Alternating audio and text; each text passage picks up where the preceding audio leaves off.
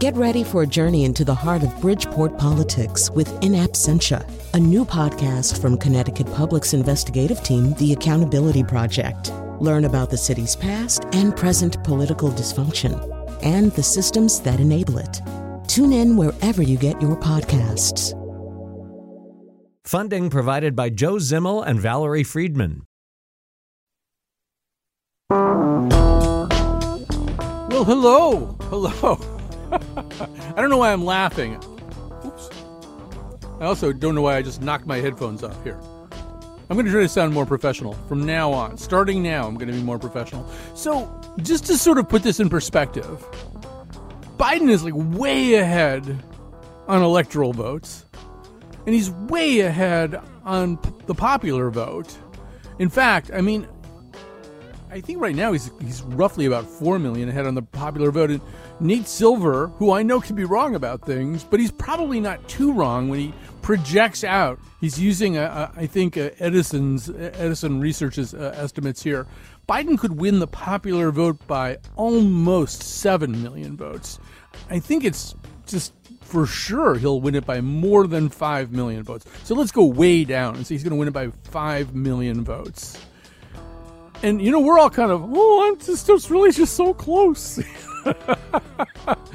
I mean, if this were, a, in my life anyway, if I had been reading about another country where the chief executive was losing an election by five million votes and was contesting it and doing everything in his power to delegitimize the votes and insisting that he had won the election, I would think, what a dictatorship.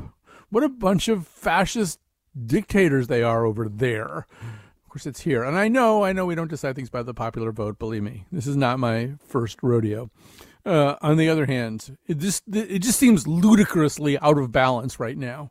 And, and like so many things, we're, you know, for some reason or other, we have to act as though it's like a much closer thing.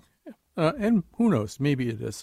I've lost all perspective. So what we're going to do today, until we get preempted, which could happen like now, uh, but we'll probably get at least five minutes warning. Um, but uh, what we're going to do today is we're going to uh, take your phone calls at eight eight eight, seven two zero, nine six seven seven. They should probably be about the election. Uh, I'm going to I'm going to say they should almost I'm going to say they should almost definitely be about the election. Uh, but I don't know, get creative, surprise me. Um, that's always a risk. So um, we're going to do that, eight eight eight, seven two zero, nine six seven seven. But just in case nobody calls, and also because I would like to hear his thoughts, because I know him to be a deep thinker uh, about uh, elections and, and someone who has worked Uh, for a president in the White House, that kind of thing, and uh, two tri- two-time Democratic nominee. I just want to say one more thing before I introduce him. So you know why why we're go we, we look at this huge, overwhelming margin, you know, and we go, oh, geez, it's so close.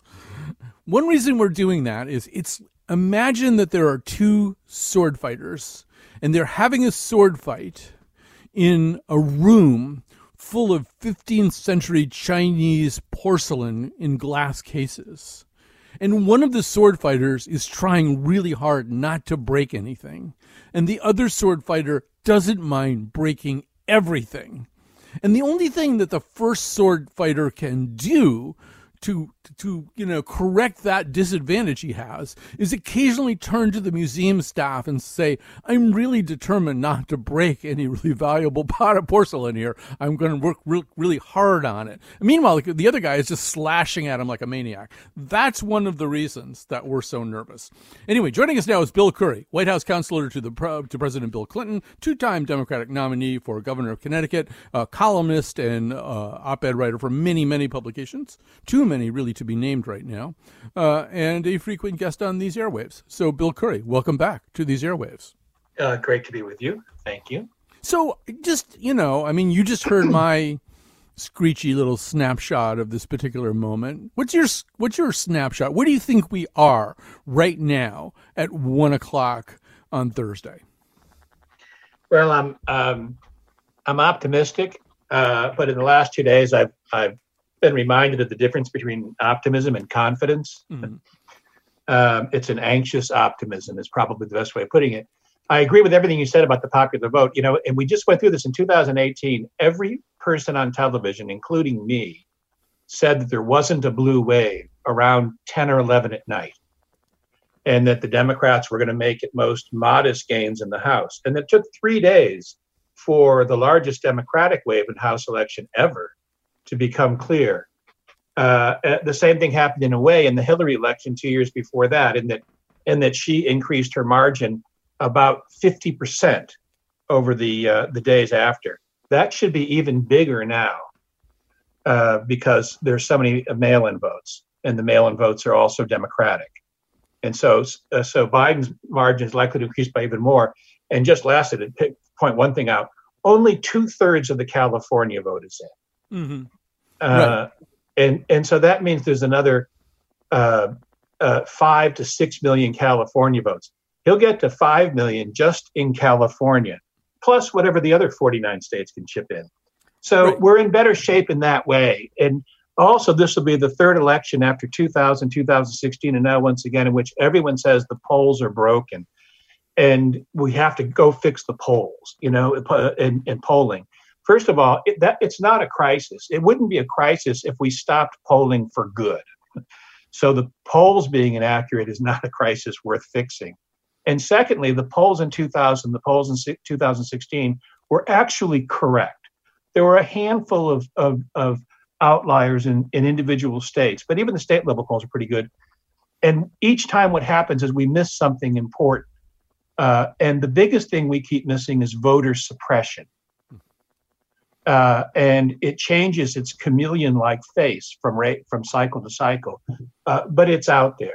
The second thing we miss is that uh, to a degree no one anticipated, uh, Trump has brought um, uh, some very right-wing voting Uh, uh, uh, uh, high school educated, uh, mostly um, uh, uh, white voters out into the democracy uh, uh, who had never, never participated. His ups, you know, his uptick there was every bit as big as ours, maybe bigger.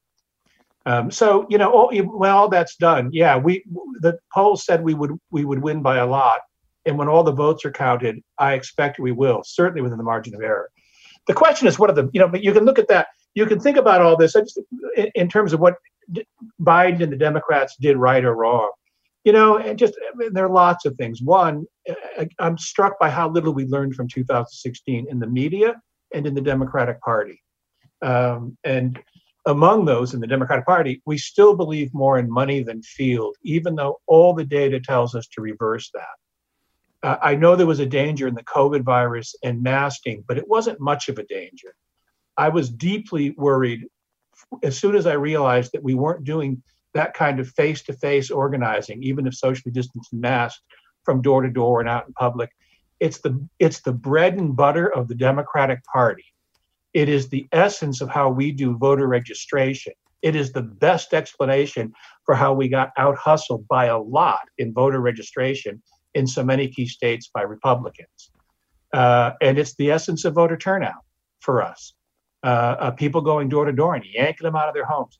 So that was, you know, that was a mistake. The second thing is, it turns out, you know, the reason they call it a campaign is that you have to campaign.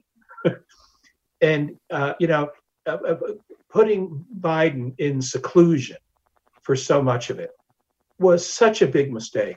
I actually said, I don't know if I said it on W N P R, but I, I said it in a number of different places that I, I wished inappropriate for a radio show. I wish Biden had a radio show every day.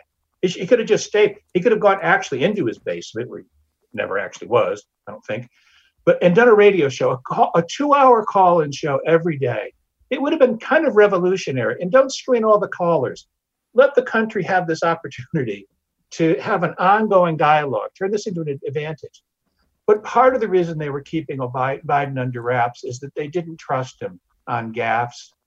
Um, you know, he had to be socially distanced. He's seventy-eight years old. If he gets COVID, he could be dead in thirty-six hours. There was a good reason for a lot of what they did. But they also had to find an alternative, and and they didn't bother. I think sort also, of, you know, the subtext, the subtext of what you're saying, though, you know, I think it's a really good idea. But I think the subtext of what you're saying is in any idiot can host a call-in talk radio show? Like, that's right in there with what you're well, saying. Well, we all draw from our personal experience, you know, and uh, there's really, there's no getting around that. But, all right, let's uh, go to, let's quickly go to John in West Hartford. He's got a call, and it's the kind of call that uh, Bill Curry could probably answer. All right, here we go, John. Um, Gentlemen, Colin, Bill, how's it going? Um, very well, how are you? Maybe three. Um, considering Trump's behavior, how is it that the election's so close? It's one.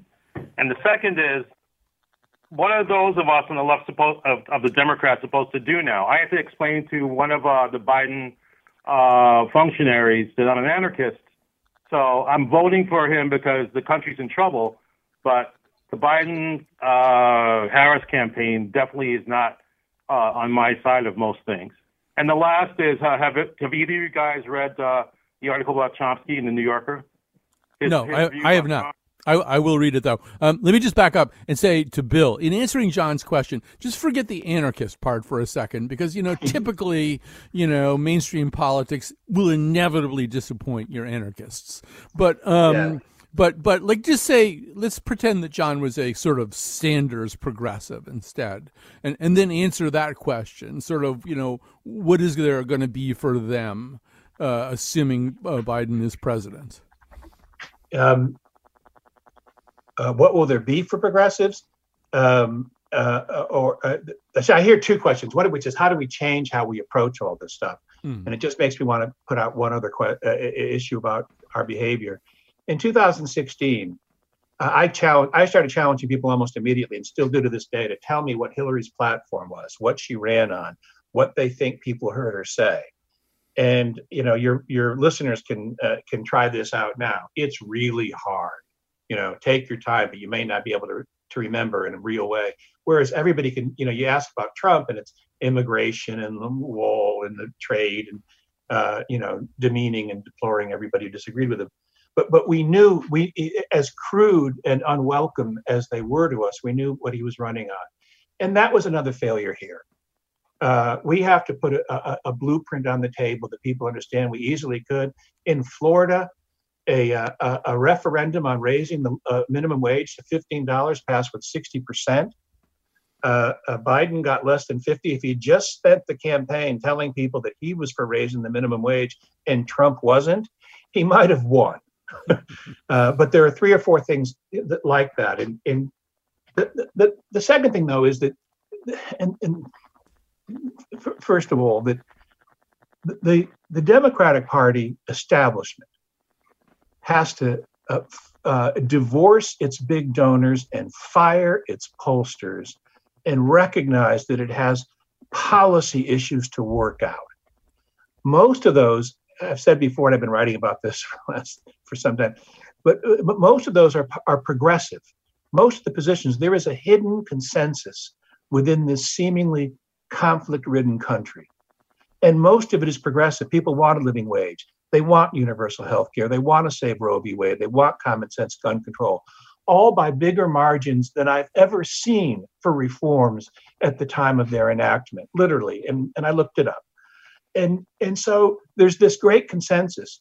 At the same time, uh, there are a couple of things that we have to do very, very differently. And one is to realize that there are certain uh, conservative uh, uh, concerns that we have to answer. And it's not that we have to uh, compromise with the military-industrial complex or the fossil fuel industry or the health insurance industry, but we sure have to compromise with the voters. It's a majoritarian system. And they always have uh, three basic policy questions. One is, how much does that cost? And when the Democratic presidential candidates spend the entire primary season in a fiscal bidding war, uh, voters are unnerved, even before Trump opens his yap. And the second thing is, how does that really work? You know, do you know? Do you know how to make that thing work?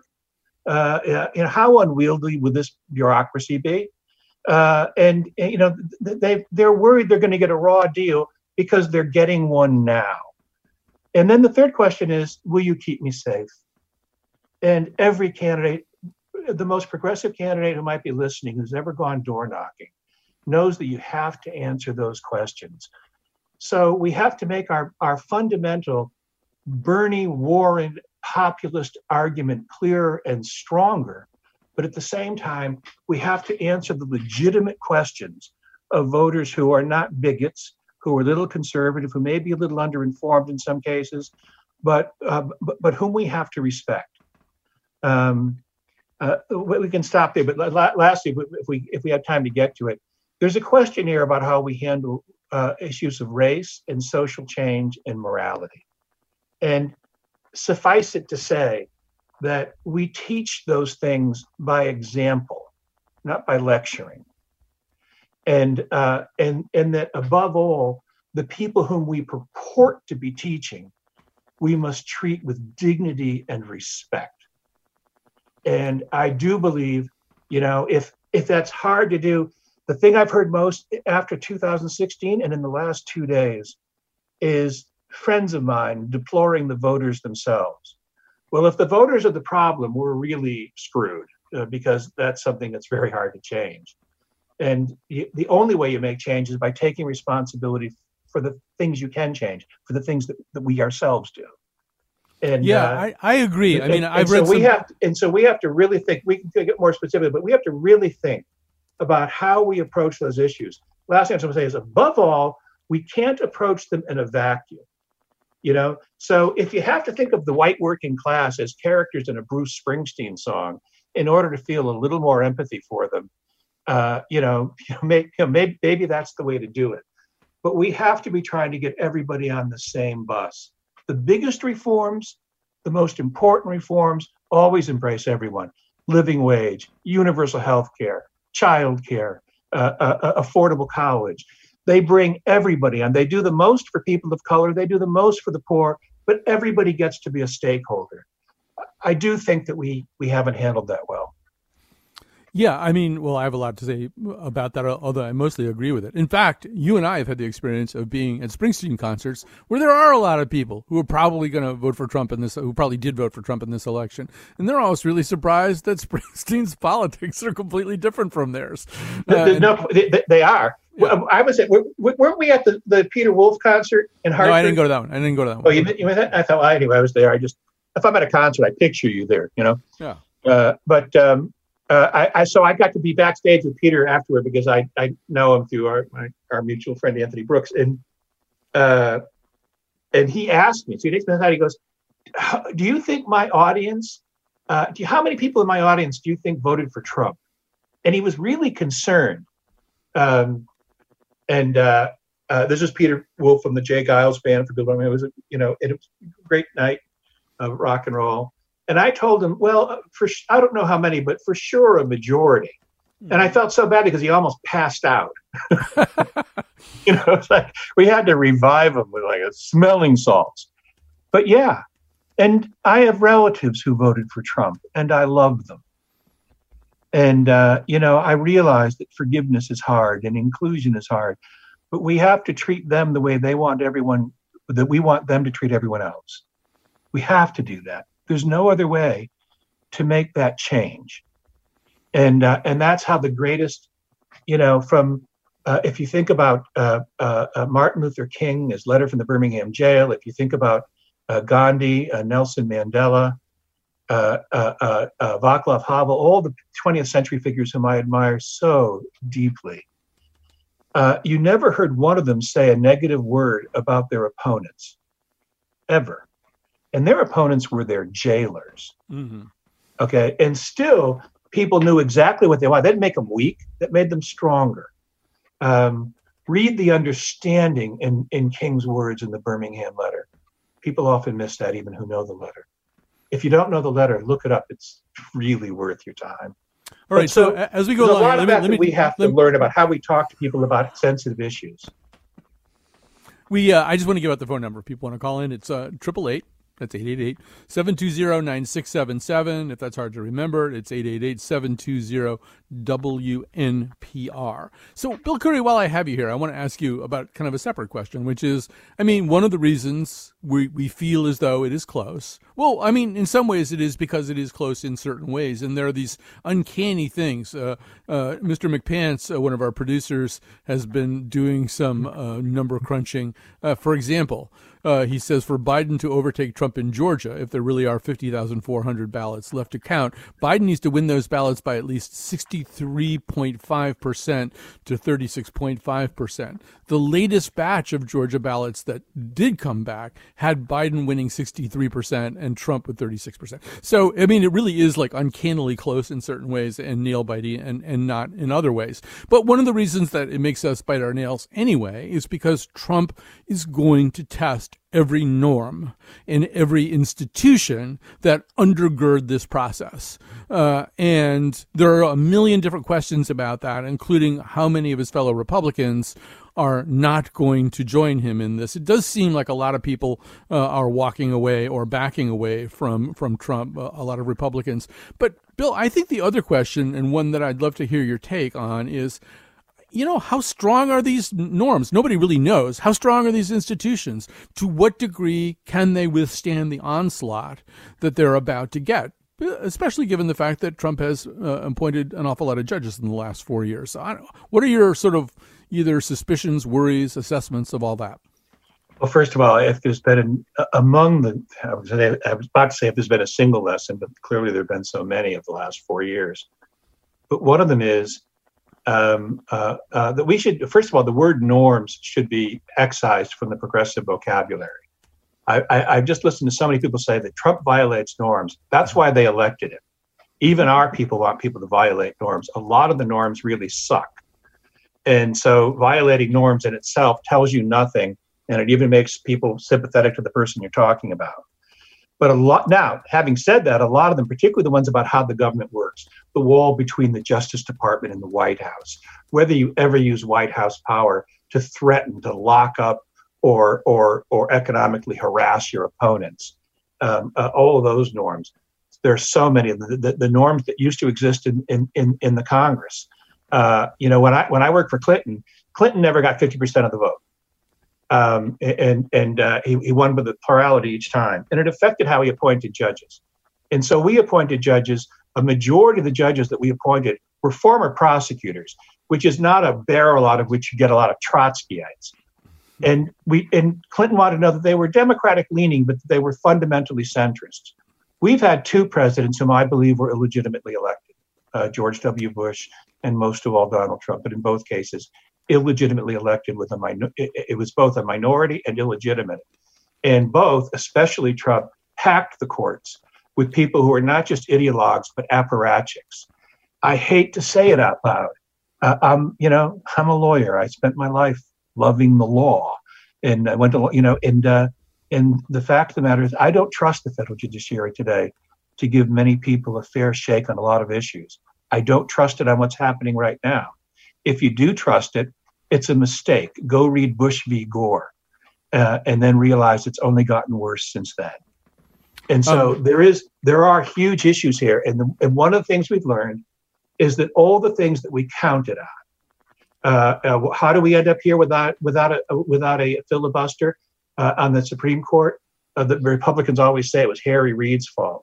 But the fact of the matter is they used the filibuster to stop Obama's appointments on judges more than it had been used in almost the entire history before it. There was no choice but to change. We have to look at all these now and realize that, that if you're counting on decency, if you're counting on protocols, if you're counting on traditions, informal uh, uh, uh, uh, arrangements, you can't. You absolutely can't. And so one of the things that Biden wins is to go through and real and, and just ask where, where all of these norms were violated within the government. Um, uh, what can we put into law? What can we establish by executive order? What needs a statute? They need to fight for it. All right. We've been talking to Bill Curry, White House counselor to Bill Clinton and a two-time Democratic nominee for governor of Connecticut, an opinion writer for many places. I just wanted to say, uh, apropos of the courts, that we just got another bulletin. The Trump campaign has lost a lawsuit seeking to halt vote counting in Michigan on an oral order from a state court judge. I know earlier today, I think it was earlier today in Chatham County, Georgia, they also lost. I mean, they're going to have so many lawsuits. This is part of their strategy. You just have so many lawsuits. They could probably sneak Plessy Ferguson in there, you know, and we just wouldn't even yeah, notice. That's right. We wouldn't uh, notice. So, There's too many to read. Uh, yeah, what and, was that and, one? And by the way, Trump and Bush, don't; those appointees do not amount to a majority of the federal judiciary, right. number one. Right. But they're a huge minority. And the biggest problems are in the New York and Washington appeals court and, of course, in the Supreme Court. Yes. All right. So we're going to take a break here. They've been hacking the courts for four years. Trump has this. The one thing Trump's a genius is a genius at is accusing everybody else of doing what he's doing. You know, uh, you know, his son is testifying uh, before, uh, you know, a sworn testimony before an attorney general on on on uh, on, uh, on crimes in New York. His daughter's working in the White House and getting handouts from the Chinese government. And he gets the whole country talking about Hunter Biden for a year. It's amazing. It's amazing how it works. Well, uh, not, not the whole country. Anyway, we got to take a quick break here. We've been talking to Bill Curry. We'll take a break. Our number, if you want to get on the air, eight eight eight, seven two zero, nine six seven seven, eight eight eight, seven two zero, W N P R. We'll be back.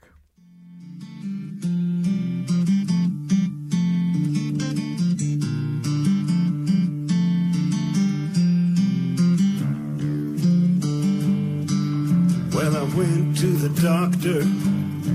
I said, I'm feeling kind of rough. Let me break it to you, son. You shit up. I said, my shit up. Well, I don't see how. He said, the that used to work. And we are back. This is Colin McEnroe. Well, we're going to keep giving you updates on stuff. Uh, Betsy Kaplan is producing the show, but Jonathan McPants, our other producer, is like running his own little boiler room there and giving us updates. And so the more I give you updates, the less incentive there is to pre- to preempt the show. That's my theory anyway. It's like how we're going to try to stay on the air here. Uh, all right. We uh, do have people who have called in. eight eight eight, seven two zero, nine six seven seven, eight eight eight, seven two zero, W N P R if you're into the whole Alpha alphanumeric thing, dude. Uh, here's Jack in Montauk. Hi, Jack. Hey, guys. How are you? Thanks for having me on. Glad to have you on. Great.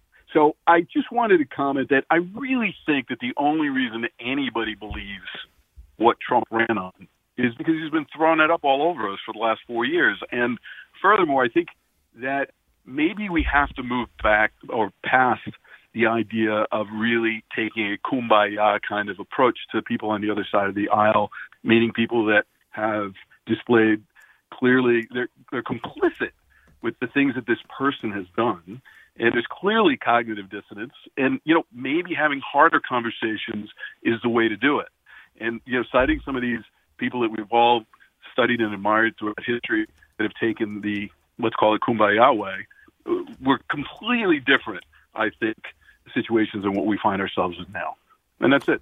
Well, you know, Jack, just if we could just stay this for a second. Yeah, I think there are two legitimate schools of thought about this, and they may not be reconcilable, and maybe they are. You know, I talk to people who served in Congress for a long time, who've been around Congress for a long time, and they say, you know, really, people used to, from opposite parties, go out to dinner. You know, actually, when Al Franken was in uh, was a new senator, he Uh, and another Democratic senator and two Republican senators and their spouses made a point of going out to dinner on a regular basis, the the eight of them, you know, and there's something, and, you know, I, just there were more committees of correspondence. There was just this idea that, you know, you had to have some kind of, you know, consensus about certain things.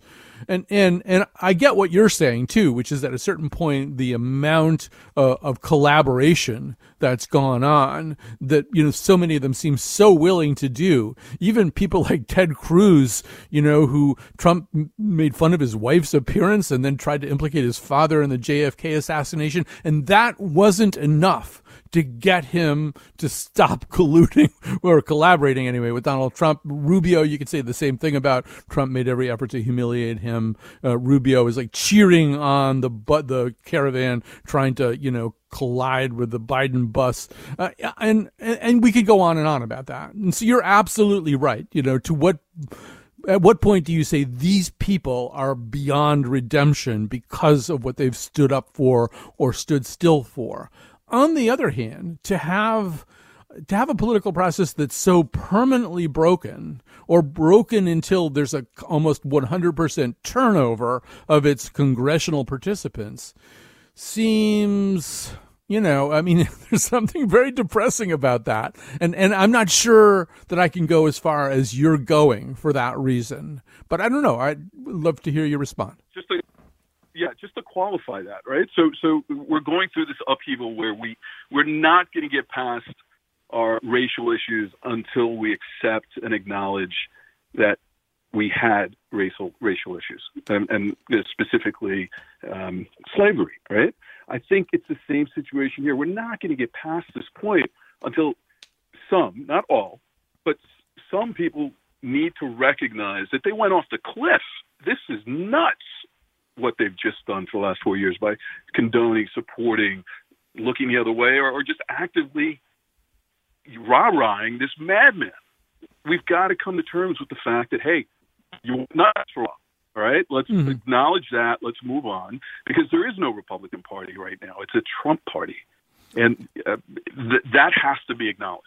Yeah, I, one, th- one place that I will agree with you, I, I don't know how far I'm willing to carry this, Jack, but I, and if Bill Curry were here, I'm pretty sure I can say with confidence that he would say the same thing, too, that significant laws were breaking, broken during the George W. Bush administration. Significant crimes were committed that probably should have been addressed and redressed at the start of the Obama administration. But Obama, being the guy he is, being the sort of no-drama guy who kind of favors, uh, you know, given a choice between being high-functioning and seeking some more extreme form of justice, he will always choose the high-functioning option. And that was probably a mistake, not to sort of get at some of the things that were done that were, you know, hideous violations of the Constitution. Um, and, and probably the same is true here, and the same thing's going to happen, that there are people within the Trump administration, starting with Trump, who should be brought to justice for actual crimes that they've commit, committed, violations of their oath. I would, at this point, put Bill Barr in that situation, in that bucket as well. Um, but um, but I also think Biden is temperamentally unlikely to do that. Uh, all right, so... Um, I've got time for one or two calls, then we'll go to a break, then we'll take more calls. That's the plan. We like to get lady persons on the air uh, because otherwise it's a bunch of guys talking. I mean, I guess that's pretty obvious, right? If you, anyway, so here's uh, Ann from East Lyme. We also have Yara, uh, which I feel like is the name of somebody in Game of Thrones, but also maybe here as well. Uh, uh, Ann, you're on the air. Hi. Hi. This is very exciting. Okay. I've never called into your show before, but... Um, I just drove back from Hartford and was listening to you, and it really struck a chord. Um, I worked in the public relations field for a long time, and we, I worked on some campaigns. And the thing that I realized was that we create that candidate. And for the this candidate to say some of the outrageous things that he said about his, his opponent makes me wonder how anyone can evaluate who to vote for anymore. Where where do we where do we say, okay, you got to tell the truth on some level? And there was no level that truth was told on, and I don't know what to say about that. How do we know who to vote for anymore? Well, I, I want to just sort of, um, first of all, say that to me there's a distinction, during a political campaign anyway, between what you say about your opponent and then what you say about the electoral system itself. So, I mean, there's a big tradition of, you know, saying bad things about your impo- your opponent and lying about your opponent. You are actually, people don't understand this, you are actually permitted to lie in campaign commercials. Uh, in other words, our system so values unfettered political speech that they will not regulate the truth of campaign commercials. And the example I use when I'm teaching is a twenty fourteen ad by Mitt Romney, where he excerpted uh, some audio uh, of Obama saying something, when in fact, if you have the full audio, he's saying the opposite thing. It's like one of those. Uh, but you can't do anything about that. because, and I think we understand, or we have to accept anyway, that political speech in campaigns is going to be what it is, and there's not much you can do about it. But I do part company with that idea when the candidate starts trying to discredit the system that he's running inside, which is what happened to an unprecedented degree in this cycle. Nobody's ever done this before. Um, nobody's ever, while running for president, spent so much time suggesting that an, a voting outcome that didn't favor him was inherently illegitimate. And and to me, yeah, I think that has poisoned this campaign in, in a very special, regrettable, and hopefully non-repeatable way. All right, let me take one more call. I'm going to take Yara and Glastonbury, uh, and then uh, I am going to take a break, and then I'm going to talk to others of you, and that's the plan. Uh, here's Yara. Hi, welcome to the show. Hi there, Colin. My name is Yara, and I'm from Glastonbury, and I've been working the election process as a um, worker from our town for the past six years. This year, we've had a lot of new workers, and one thing that I think is really complimentary is that I've had significant differences of opinion this year politically with a lot of the people that I've worked with. There's been a lot of decisiveness prior to the election, and one thing that I found that actually speaks to what you were talking about with norms. I don't think norms have been followed. I think we have elevated ourselves above politics during this process to where the only thing our election officials and people that are working the elections in our town were focused in on was accuracy.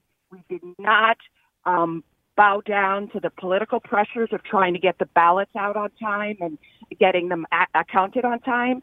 We said we're not going to provide results quickly. We are going to provide pres- results when they are done and when they are accurate. And in some instances, that meant that we counted things four times instead of two. Mm-hmm. Um, so I think, if anything, the norms have shown that people can rise to the occasion and do the right thing, and actually provided me some reassurance that the future is a little bit more positive that than, than I've seen based upon the de- decisiveness, I mean, the divisiveness and the lack of um, uh, acceptance of differences than I have seen. So I'm sorry, I, I'm not having a question, but I, I do agree that um, a lot of things are different right now, as you guys have indicated. But from firsthand knowledge, I think that uh, people are um, stepping up and doing the right thing and trying to not focus on the, the lawyers pressuring them and the politicians and the other citizens pressuring them. They're just trying to do what's necessary to get an accurate ballot. Yeah. No, I, actually, Yara, thank you very much for your call. Great observation. By the way, nobody's required to ask a question. You can just say what you have to say. And I think we're seeing that all over the country. We are seeing, and I'm hearing in, in interviews, election officials, even if it doesn't favor their party, uh, their party's cause, there are all of them that so far, not all of them, a lot of them are saying, look, the, what's important to me, what I've de- dedicated my life to, very much in the manner that you, Yara, are describing, is getting elections right, getting counts right, having a good system. And if I see something that doesn't equal that, I am going to speak out. But I'm not going to speak out otherwise, and I am going to try to provide accurate uh, counts and accurate results uh, and be uh, as honest as I possibly can about it. I think we're seeing a lot of that. I don't think it's a universal reaction, uh, but um, it's close enough, or, or good anyway. Uh, we're going to take a quick break here. Uh, this is Colin McEnroe. I'm just taking your phone calls right now,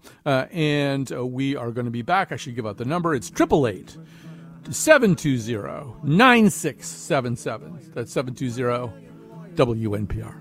We're gonna have one million lawyers. How much can the poor nation stand? Oh, a suffering world cries for mercy as far as the eye can see. Lawyers around every bend in the road, lawyers in every tree, lawyers in restaurants, lawyers in clubs, lawyers.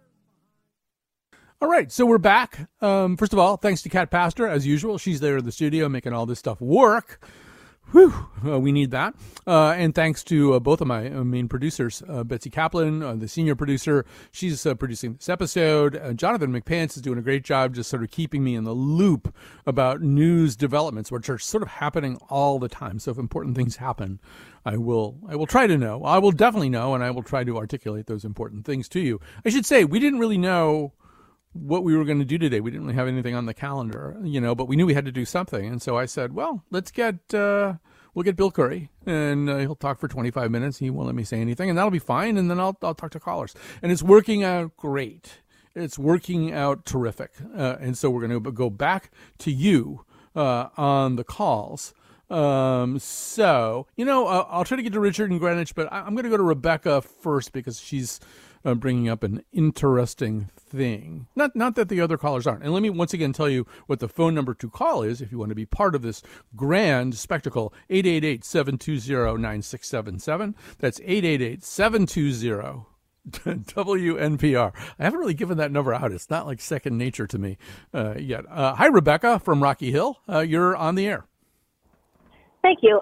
I'd like to know why there are no safeguards or repercussions when a president violates the rules to the extent of selling products from the White House and having campaign activities on White House property. There's no guardrails. And what a great lesson this is for everybody when we tell them that we need to follow the rules.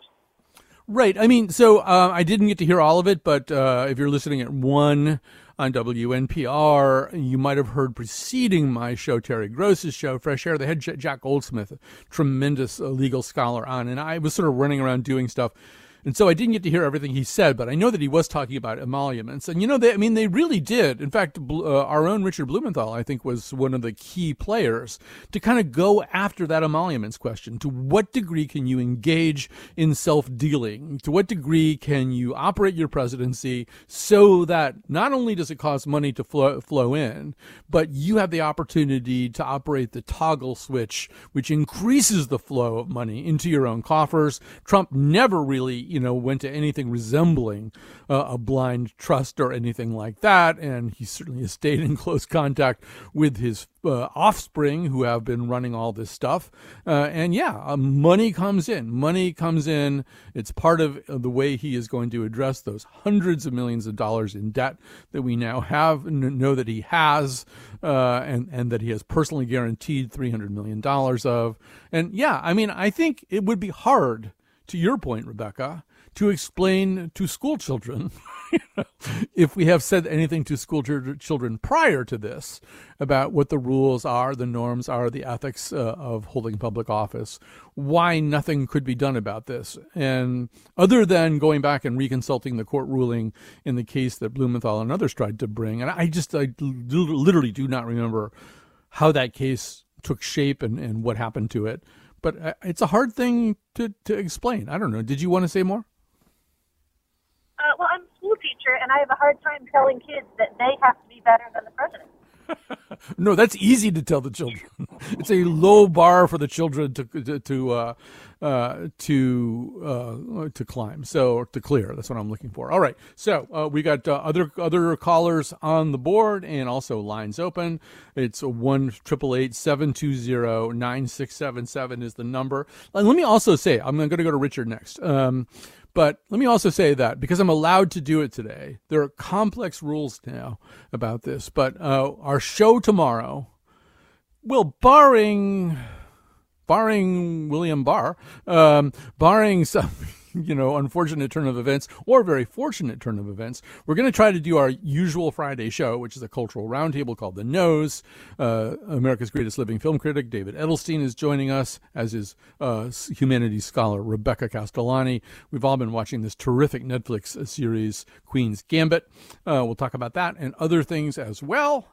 Uh, and I uh, hope you tune in. But, you know, it's also possible that we just won't be able to do that because other urgent things will be happening. All right, let's go to, oh, Richard's been holding like forever. I don't know if he's still there. Richard, are you there on the air? Yes. Hi, Richard. I'm there. Are you here? Yes, I'm here.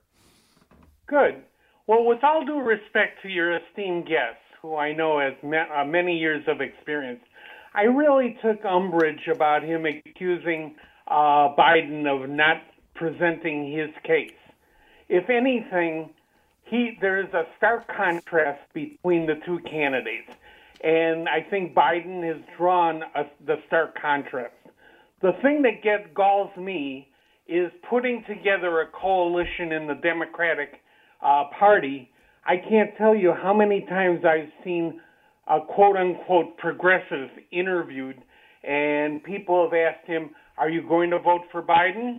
And the person hems and haws and says something to the effect of, well, he's not my first choice, but as if there's another choice, like he's going to sit out. Right. I would recommend that uh, they re- your guests reread What's the Matter with Kansas, By Thomas Frank, yes. I, I'm sure he has read it. Let me just say a couple of things about that, though. It's a it's an interesting point that you're making. I'm going to stick up for Bill Curry. Although, if I'm going to stick up for Bill Curry, I want to make another point, which is that, uh, remember years ago when we used to have big snowstorms instead of like sandworms or whatever our climate consists of now? So we used to have snowstorms. And so Curry calls me up, and he's got, he's got all this snow on his roof, right? And so I say, well, I have a roof rake. There's a thing called a roof rake, which you can use to. So he takes my roof rake, and he brings it to his house, and he breaks it. And then he calls me up and he says, I broke your roof rake. And I said, okay. And that was like, as far as he was concerned, the end of it, you know? Like, I feel like I still could have a pretty good Supreme Court case about this. Okay, so now that I've got that, I'm going to stick up for him on another basis, even though he broke my roof rake and then didn't replace it. Um, and that is, I think the point that Bill was making there, Richard, was that the average person who's not a political junkie, who doesn't spend a lot of time thinking and uh, reading and absorbing all this stuff, should be able to give an accurate, accurate summation of what the candidate stands for. Like, everybody knew what Bernie Sanders stood for, you know? I mean, even uh, a casual political observer would know that. And and it's a gift that Democrats often lose the more time that they serve, because they're so used to couching uh, their positions uh, so carefully, and they're overmanaged by consultants. And I think that's what Bill is talking about when he says that, and I think he's one hundred percent right, even though he broke my roof rake. Um, all right, so uh, we're going to go Levi. It's Levi next. Okay, this may be the last call of the day. Could be the last call of the day, Levi, so just kill it, all right? Just really kind of land the show. Uh, with a, just a beautiful uh, three-point landing. Well, that's uh, way too much pressure for me, but I'll give it a try. Yeah. Um, generally, I'm a huge fan of political institutions in countries that have the British common law systems and things of that sort, but I think that there's a legitimate place for doing what Tr- Donald Trump did, criticizing the way the system is run, saying that there are fixes in there. I'm not okay with how he did it. Right. I agree. I agree with you. I, I agree that there was much to criticize. And I agree that drain, drain the swamp was a was a legitimate thing to say, and probably an important thing to say. And I also agree that Donald Trump understood in twenty sixteen how desperate people were for change, and that Hillary Clinton did not and couldn't in any meaningful way, not connected to her actual gender, deliver change. Uh, and Trump could at least arguably do that. Now, the problem, as you suggest, Levi, uh, is that once things kind of got going, he didn't really deliver significant change, except tax relief for the very wealthy and the withdrawal of the U S from essentially every international compact, from the World Health Organization to the Paris Climate Accords to like the International House of Pancakes. We left all of them. You know? And so one of the things that he was saying, the people were saying basically, is we don't like foreigners, and we, we want to be America first and all. And he, he did deliver that, but drain the swamp? No. We got swampier. We have a bigger, stinkier swamp than we've ever had. And instead of the swampiness being farmed out to surrogates, the actual president of the United States is presiding over the swamp like some kind of swamp king monster from the Black Lagoon. So, yeah, I agree that the kind of change that Donald Trump talked about Uh, in the twenty sixteen campaign, I mean, there was some of it that was toxic to begin with, but some of it, you know, if he meant it, could have been palatable. But I just think we now know, after four years, how little of it he actually meant. He did almost nothing that he said he would do. Even his signature slogan, the wall is barely built at all. So, uh, not that I'm complaining, but I'm just saying he couldn't do anything he said he was going to do. Uh, but he doesn't seem to be paying that big a price, other than losing his presidency, ideally in the next two days. All right. Thanks to everybody who called in, and thanks to everybody who helped out. We didn't get preempted. That's good, right? Well, from our point of view, it is anyway. And we will be back tomorrow with something or other. When I need it, I can count on you like four, three, two. That's what friends are supposed to do, oh yeah.